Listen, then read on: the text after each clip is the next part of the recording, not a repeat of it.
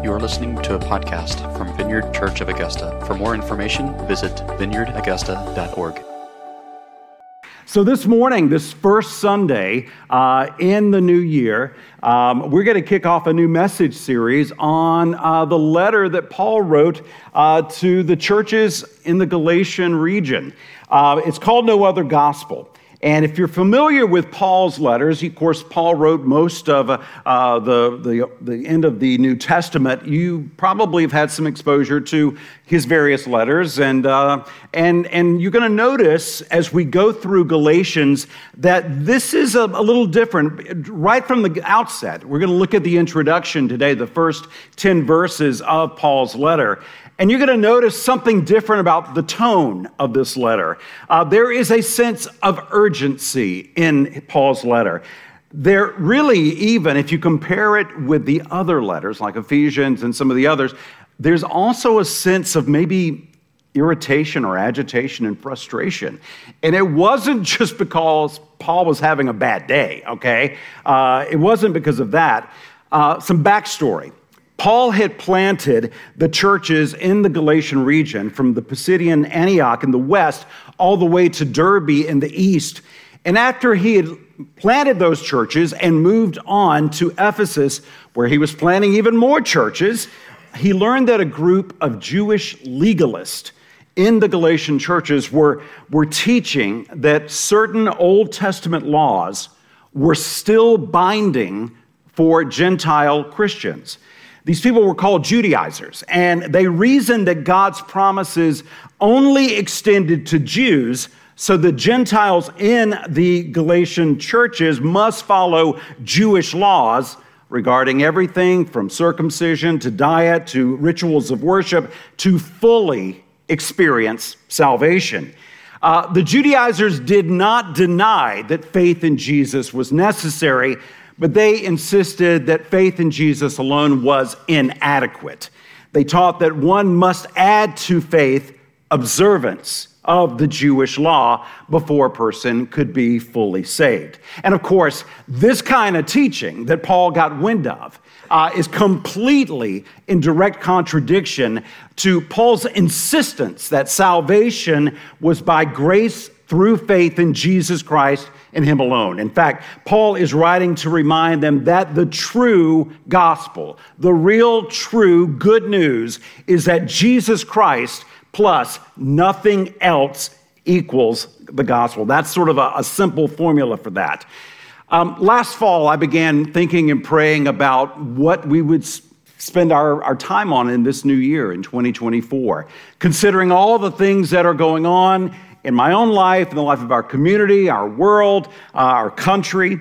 And, you know, just as false teaching tried to infiltrate the Galatian church many, many years ago, similar messages, similar influences are seeking to uh, affect the church today. I would say, particularly here in the U.S., especially in this election year. Ideas like salvation is not by faith in Jesus Christ alone. Uh, they're not necessarily saying that we should, you know, uh, convert to Judaism. That's not what they're saying. But there are all kinds of cultural beliefs or societal stances, and in some cases, political allegiances. Let's just be real. Uh, if you're mindful of the news, if you're looking at social media and, and some of the voices that are coming from so called Christian leaders in our country, it's a bit alarming.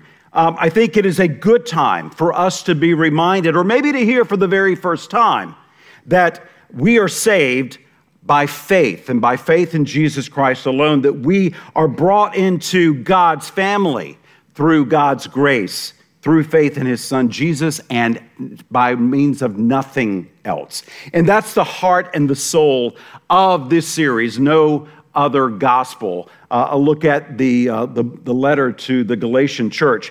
Um, in your e newsletter, if you haven't signed up for that, those come from Vineyard Church every Friday. If you haven't signed up for that already, I would encourage you to do so. If you have, you may have noted that we uh, sent a link to a wonderful video that provides a beautiful overview of Galatians, uh, of the book of Galatians. Uh, it's only like nine minutes, but it's done by Bible Project, and it's really wonderfully illustrated. It's very clear, very concise. I would encourage you to take a look at it. It's also in your sermon notes today as well. But let me give you just a very quick overview here.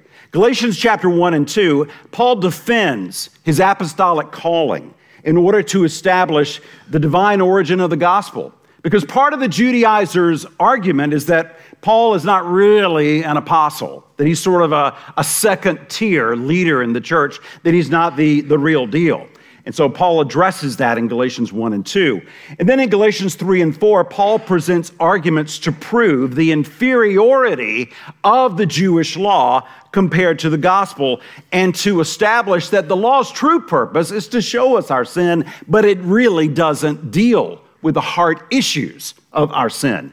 In Galatians 5 and 6, Paul goes on to exhort the Galatians to pop, properly use their newfound freedom in Jesus Christ. That it's not license to do whatever the heck you want to do, but it is uh, freedom to live in the rule and reign of God and his kingdom to experience his, his joy, his peace, him setting things right in our own lives and in the world around us that sin has broken and destroyed. So that's a, just a, a quick general overview of, of this letter that Paul wrote to the Galatian church. Today we're going to kick off with Galatians chapter 1, verses 1 through 10.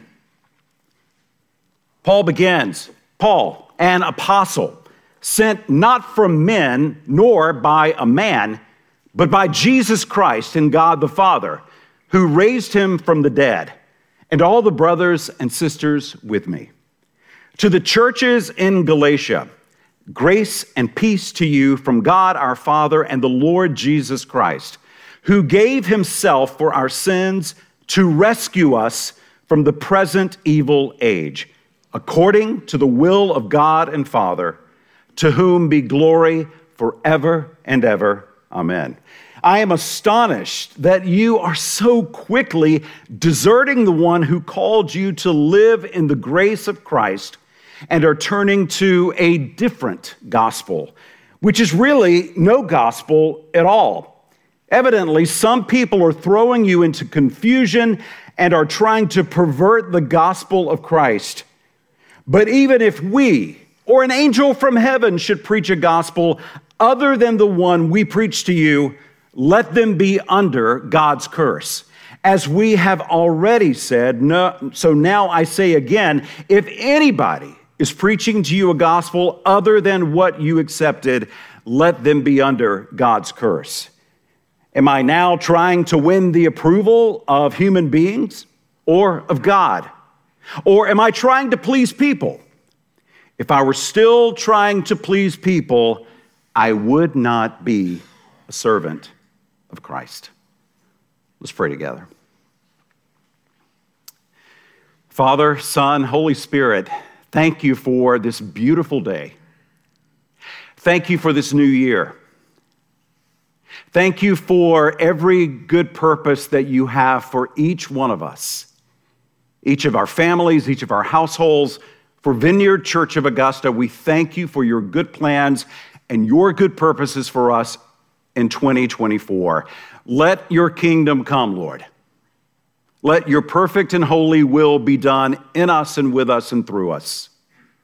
We welcome your rule and reign into every part of our lives. And Holy Spirit, in this moment, we ask that you would come and just clarify for us uh, if there's any confusion, if we need just to be deeply reminded of your grace, your grace that brings peace, your grace that brings rescue to us through Jesus Christ our Lord, in Him and Him alone. We pray. Amen. Amen. This morning, we're going to focus on that grace, peace, and rescue that's found only through faith in Jesus Christ. It's a, it's a message that the Galatians needed to hear many, many years ago. It's a message that we continue to need to hear today. Now, in the introduction uh, to his letter, Paul does not begin, as he does in many of his other letters, giving thanks for them, uh, commending their faithfulness and their good works, uh, their good witness for the kingdom. He doesn't do that. With urgency, with laser sharp focus, he dives in and directly goes to the heart of the matter. And it's this it's about the gospel. It's the clarification on what the gospel is and what it isn't. The gospel is the announcement that Jesus, the crucified Messiah, is exalted as Lord and Savior of the whole world, not just the Jewish world.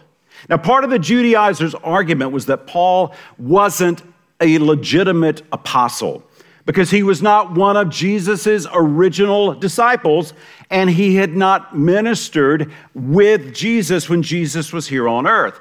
But Paul begins, uh, and he, he, he, knows that's part of their argument, so he jumps right into it and he begins with uh, a reminder to the Galatians of how he received his apostolic authority. And he identifies himself this way Paul, I'm Paul. This is from Paul. I am an apostle, sent not from men, nor by a man, but by Jesus Christ and God the Father who raised Christ from the dead. That's who I am sent by. And Yes, Paul was not a follower of Jesus when Jesus was here on the earth. He was not one of the 12 disciples, but Paul truly had his own commissioning from Jesus himself on his way to Damascus, where Paul, who was then called Saul, was headed to persecute the church. Uh, and he, as very much a Jewish legalist, he was very much about persecuting Christians uh, as a Jewish legalist himself. If you want to go back and read some backstory on that, you can find that account in Acts chapter 9, and I would encourage you to do so if you're not familiar with uh, Paul's encounter with Jesus. It was a true encounter. And Paul understood that the Jewish legalists, uh, he understood their mindset because he had been there himself. He had operated in the same mindset. Uh, the Judaizers taught that Jewish believers and Gentile believers could not live as though they were part of the same family. There was very much a segregation, a separatist kind of mindset. The Jewish legalists believed that if Gentile believers want to be part of God's true family, that they would have to become Jewish and they would have to keep all the Jewish laws. And for them, this was the true gospel. But in Galatians, Paul is adamantly opposing this teaching to remind them and to remind us that in Jesus, the risen Lord, he is calling all of us into a single worldwide family who follow him and are part of God's family. And Paul's letter addresses who belongs and who doesn't, and what is the basis of that sense of belonging to God's family. Uh, John Wimber, John Wimber was the late founder. Uh, he was the leader of the Vineyard movement. Uh, and he used to address this whole issue uh, with some social theory terms, particularly uh, bounded set versus centered set. And many churches could be described as, as bounded sets. Uh, sort of like a, an in or an out, where belonging to the church community is defined by where one is into relationship with, with a particular clear boundary, typically based on highly defined beliefs and behaviors. I think we've got a graphic for that. Um, do we have a graphic for that? The bounded set and centered set? There we go. So the, the bounded set sort of has this, this you're in or you're out based on specific beliefs and behaviors. Those who adopt the beliefs and behaviors are considered inside, they belong. Those who don't adopt to those are considered outside. Now, John Wimber wanted vineyard churches to be a centered set model, a centered set in their approach where Jesus is always at the center. And those who are in are not necessarily defined in relation to a particular boundary, but by facing and moving toward the center, toward Jesus. And that's the goal, that we are all moving closer to Him. I've been a follower of Jesus since I was nine years old, and there is more of Jesus for me to experience in my life. Just as the person who may show up here for uh, Ever Wonder, uh, and they're just curious. They don't really have a belief in Jesus. Maybe they've never been in a church for their whole lives. But there is a spiritual hunger going on. And so maybe they are far, far away from Jesus, but they're, they're faced toward him. They're posturing themselves toward him. And, and that's what we as a church, we want to facilitate that because we're all at different places, but we all want our, our posture and our perspective to be toward Jesus. Whether you have been a follower of Jesus for 75 years, or maybe he just came on your radar as a result of an act of kindness that you got from a, a, neighbor that just seems to be a little different, that seems to, for some reason, be filled with joy when everybody else is just always in a, a pissy mood, right? You know? Yeah. So it's, it's about that. It's about being a church where wherever you are, we want to point you to Jesus. We want you growing closer to Jesus, coming to a place where you confess Him as the forgiver of your sins and the leader of your life. You ask Him to forgive you of your sins. You place your trust in Him as the Savior of the world, the Son of God who came, who, who took on our sins, even though He was sinless, died on a cross for my sins and your sins, was resurrected so that we could have life in Christ. And that's, that's really what we are talking about in terms of trying to, uh, to be a centered set model. We're pointing people to Jesus. We're not pointing people to cultural norms. We're not pointing people to, well, you need to believe about this issue, political issue, and not believe this way. We trust the Holy Spirit to work that out as part of His transforming work in each of our hearts. We, we too often get all discombobulated on, well, if you don't believe this, that, and the other, then you can't be a follower of Jesus. And it's like, uh, I don't see in Scripture where it says belonging to a political party automatically makes you a, a, a child of God. And so, folks, we have an opportunity this year. I want you to be politically engaged. It is a it's a gift that we have been given. We need to be good stewards of it. But let us use it not to it's not going to it's not going to uh, advance the kingdom of God, okay? That doesn't, the political systems of this world do not advance the kingdom of God. We've got all of church history to tell us that a church fully alive, a church filled with the Holy Spirit, a church doing the ministry of Jesus, that's what advances the kingdom of God as He empowers us to do that. Let us do that. Let us be about that, okay?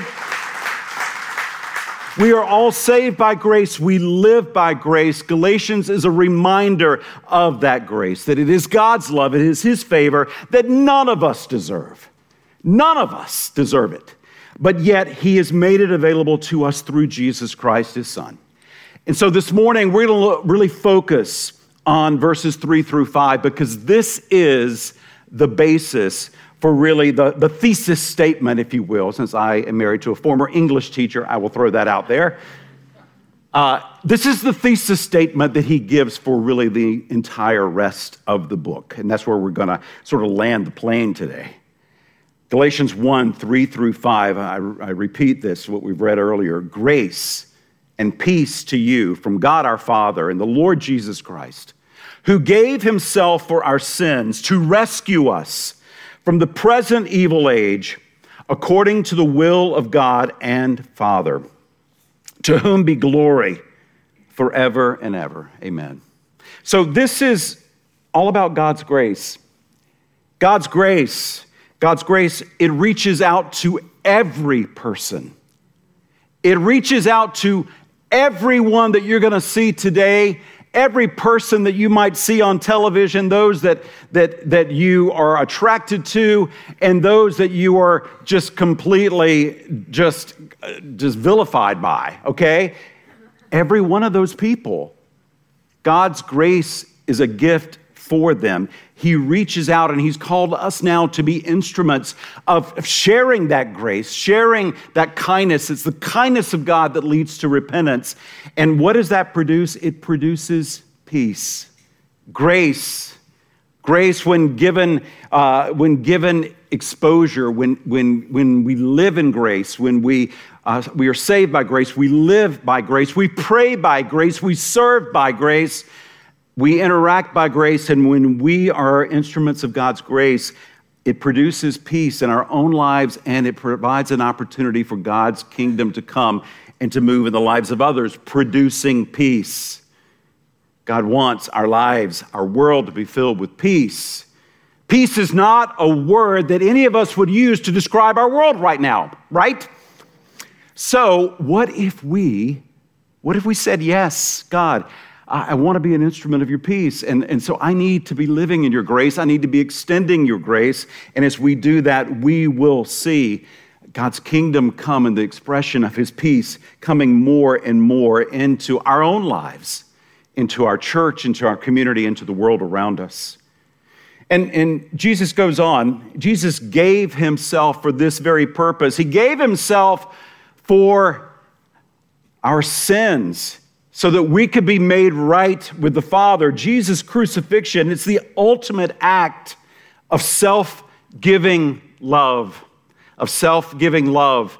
I um, had the privilege just uh, on the 31st, on the, the last day of, of the year to, uh, to marry, uh, to officiate Joe and Maria McGee's wedding. Congratulations, newlyweds. Joe's our drummer.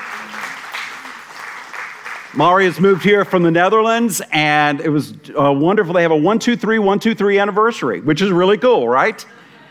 I tried to get them to start the wedding at 123, but they didn't. Anyway, um, but they asked specifically, Reese, we want you to read the entirety of 1 Corinthians 13 because that just lays out so uh, what a contrast that is the, the love chapter on the kind of love that is true that is real that is authentic. And so much of it deals with the selfless love of christ. And that's what we're talking about. Jesus the son of god laying down his life to come to earth and put on flesh First, as an infant, we just celebrated that wonderful season, and then he grew to become a man. Uh, he lived a sinless life, and because of love, Jesus bore my sins and your sins on the cross so that we could all, all of us, all of us could be rescued from this present evil age. Jesus defeated the dark powers of this evil age so that all who are oppressed by them can be rescued. That's, that's what he's talking about here. Uh, the, the rescue that comes because of Jesus' life, because of Jesus' death, because of his resurrection. It's not about, oh, you followed this dietary law. Oh, you were circumcised. Oh, you worship this particular way. No, it was because of Jesus. Him born, he lived, he died, he was resurrected, and he ascended to be with the Father. And that is the basis of, uh, of our salvation. Uh, scripture divides history into two ages. Paul refers to this present evil age, and it's that the, the present age and the age to come. The present age, we might refer to it as the, the kingdom of darkness. It was a time of sorrow, sadness, death. Um, looking back to Israel's beginning, uh, Israel, uh, had, God had promised Israel to set things right in the end, that the Messiah would come, and through their line, he would come through the line of, uh, uh of Israel, and through them, a Savior, a Messiah would be born who would bring salvation to the entire world. The age to come would eventually arrive through this Messiah, the new period in which death would be no more, sorrow and sadness would be completely wiped away, and justice and beauty would spring to life forever, for all eternity. And Paul had clearly uh, seen that God's raising Jesus from the dead was the launching point of that age to come, with the result that the present evil age and the age to come were now continuing. Uh, sort of, some of that's going on at the same time. The, the, the present evil age is continuing to happen. That's why uh, we, we, we saw sin, we saw all kinds of confusion through the Judaizers and uh, disobedience and disunity and all of those kinds of things happening. But yet we see God's kingdom coming, uh, invading and, and coming into the midst of the Gentile community with the good news that Jesus Christ came not only to save the Jews, but also to save the Gentiles as well. And so here in the vineyard, we often refer to this tension as the already and the not yet. The kingdom of God has come in Jesus Christ. He's come in Jesus. Uh, and yet, uh, we know that not all things are yet set right. There are times when we pray for the sick and the sick do not recover. We see injustice around us. Uh, we see, as, as, Robin mentioned, opportunities to be a part of what God's doing uh, to change things for people and, and to set things right in terms of areas of justice. And, and we, we love being a part of that. It's God's good work that He invites us into. But we see that the, the kingdom of God has come, but it will not come in its fullness until Jesus Christ returns. Uh, and we wait and we live in that tension. That tension where some are healed and some are not, but we continue to pray, Lord, bring your kingdom. We don't get to decide that. God decides that. Ultimately, all who are in Christ will be healed, healed and they will be whole. They will know peace. They will know joy. Things will be set right for them in eternity. But we also know that God wants this new age. And don't get all strung out with these are Paul's words. This is not my words, okay? Uh, this, we're talking about uh, an age where the kingdom of God has invaded the kingdom of God who sets things right, who brings peace, who brings joy, uh, who brings rescue.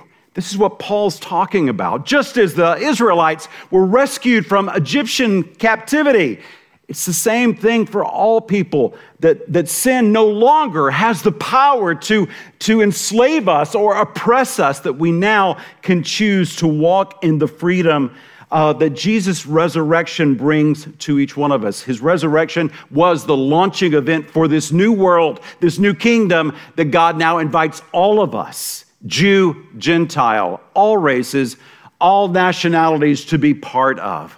So we, we can live each day in God's grace with God's peace, knowing that we have been rescued. And we're also now called to be people who extend that same rescue to others. This is the work that God and only God can do, but guess what? He wants to use you and me in all kinds of ways. Most often, it's just really simple things, but from time to time, God may use us in some pretty extraordinary ways.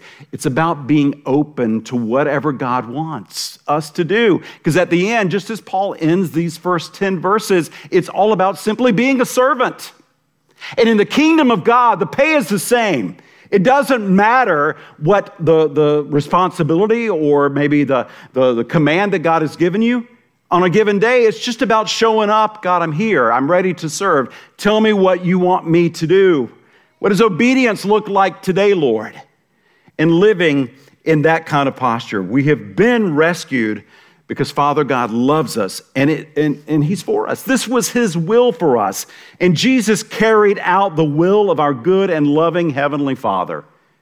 Again, this is the basis of the grace that we have been given. This is the grace that God has called us to, to receive for ourselves and to extend to the world around us. Our, our rescue from the kingdom of darkness, from this present evil age. Uh, and then Paul goes on to say, and this is all, all of it is for the glory of God, to whom be glory forever and ever. And that's the gospel's ultimate aim. And so if we see any gospel that has any other agenda than to bring glory and honor to God, we need to question it. We need to ask, okay, what's going on here? Because this seems to be about a person or a particular exclusive group of people when the gospel, the true gospel, is all about the glory of God, the honor, the praise of God and Him alone. And the gospel's ultimate aim is that glory and praise of God. It says, members of God's family, we've been rescued. We have been rescued from this present evil age, and our job now is to, to be people who live in the freedom that He provides, to choose to live lives that bring Him honor and glory. What Romans 12 talks about is being living sacrifices. We talked about that a little bit last week with, with Anna in the temple. Living sacrifices, and as living sacrifices, we, as Jesus followers, we live in a different world. We choose to live under a different perspective. We live in a different, different world ruled by a loving, just, and righteous king. We choose to live that way, to live accordingly, to I am no longer the ruler of my life. The, the standards of this present evil age, the kingdom of darkness, no longer dictates the way I choose to, to live my life or lead my life or the life of my family. But I choose to live in a way that brings honor and glory to God and to Him alone. And guys, we are all invited into this pursuit. Every one of us, we're all invited to announce the launch of this new world, to live in its power and its possibility. Uh, as I was going through this, this passage this week, one of the things that kept coming to me was that Paul stressed the fact that he, he was sent. He was sent. He knew he was sent by. He knew it was not his own doing. He knew he was sent by Jesus. He knew he was sent by the Father. He knew that. And I want to challenge you to live 2024 knowing that you are sent. You are sent by God. You are sent with His good purposes. God is not, He doesn't want any of us to live this year aimlessly, just sort of floundering around. God has purpose. And I believe one of the things that the Lord wants to do, maybe this morning, maybe it's in the weeks to come as we go through the series, He wants to clarify for you what are His good purposes for you so that you can more readily, more in a more determined way, live sent. Live sent. You can show up every day. It's like, okay, I know what the world is saying. I know that, you know, the accusations that may that may come, but I know who I am in Christ. I know what He has called me to be and to do. I know the authority that He has given me as His son or as His daughter. And we can, we can choose to live in that way. And there is so much freedom and there's so much joy that comes with that. And again, it's all about the grace of God grace that brings peace, grace that brings rescue to our own hearts and lives and to the world around us as well. And God is calling every one of us. Those joining us online, all of us here at 3126 Parish Road, God is calling all of us to be engaged in that, to receive His grace, to be instruments of His grace, to receive His peace, to be instruments of His peace, to receive His rescue, and then to be people who are throwing out life ramps all the time, just uh, floats to help people to rescue them. God wants to use all of us in that. I believe that with my whole heart. And I, I, encourage you this morning to ask what does it mean for me to live 2024 sent by Jesus, empowered by the Holy Spirit, living in the love that God has for us?